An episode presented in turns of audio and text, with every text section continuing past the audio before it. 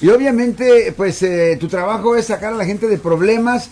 ¿Hay un caso en particular, eh, algún crimen en particular que es más difícil que otro? Ya, le voy a decir una cosa. A de lo- eh, Los delitos más serios, y esto los ah, manejamos muy frecuente, estos casos los manejamos muy frecuente, pero son bien serios. Son los delitos de tocar sexualmente a las menores de edad. Esos son los casos más, más serios. Le voy a decir por qué. Porque en estos casos son muy emocional, psicológicamente, y son traumáticos. Ah, nadie sale limpio de estas cosas. Hasta si una persona es encontrada inocente o no culpable de los cargos, siempre existe el estigma social de que posiblemente la persona cometió la falta. No solo eso, pero en estos casos la mayor del tiempo es la palabra de la víctima contra la palabra del acusado.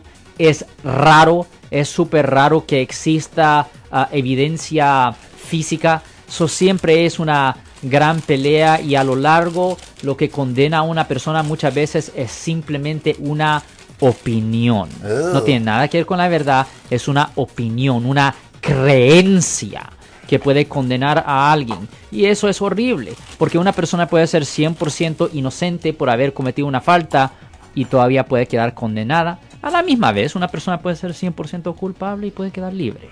Y Alex, eh, me imagino que con la situación que tenemos ahorita eh, de inmigración, eh, algunas personas pensarían que esto les puede conseguir una visa U. Ya. Eh, ¿A las niñas se lo consigue o a los padres de las niñas o cómo trabajaría eso? Normalmente es a la, no tanto a los padres, pero es a, a la víctima directamente.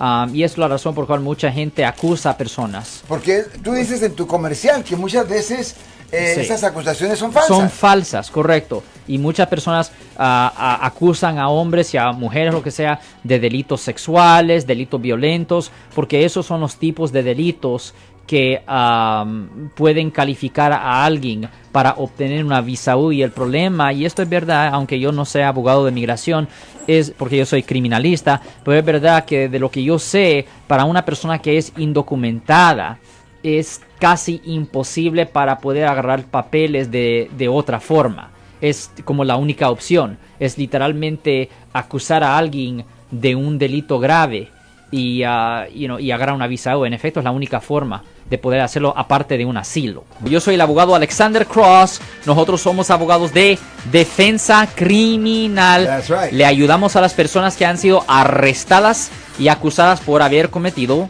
delitos. Si alguien en su familia o si un amigo suyo ha sido arrestado o acusado, llámanos para hacer una cita gratis. Llámenos para hacer una cita. Ese número es el 1-800-530. 1800. Estamos aquí en toda la área de la Bahía.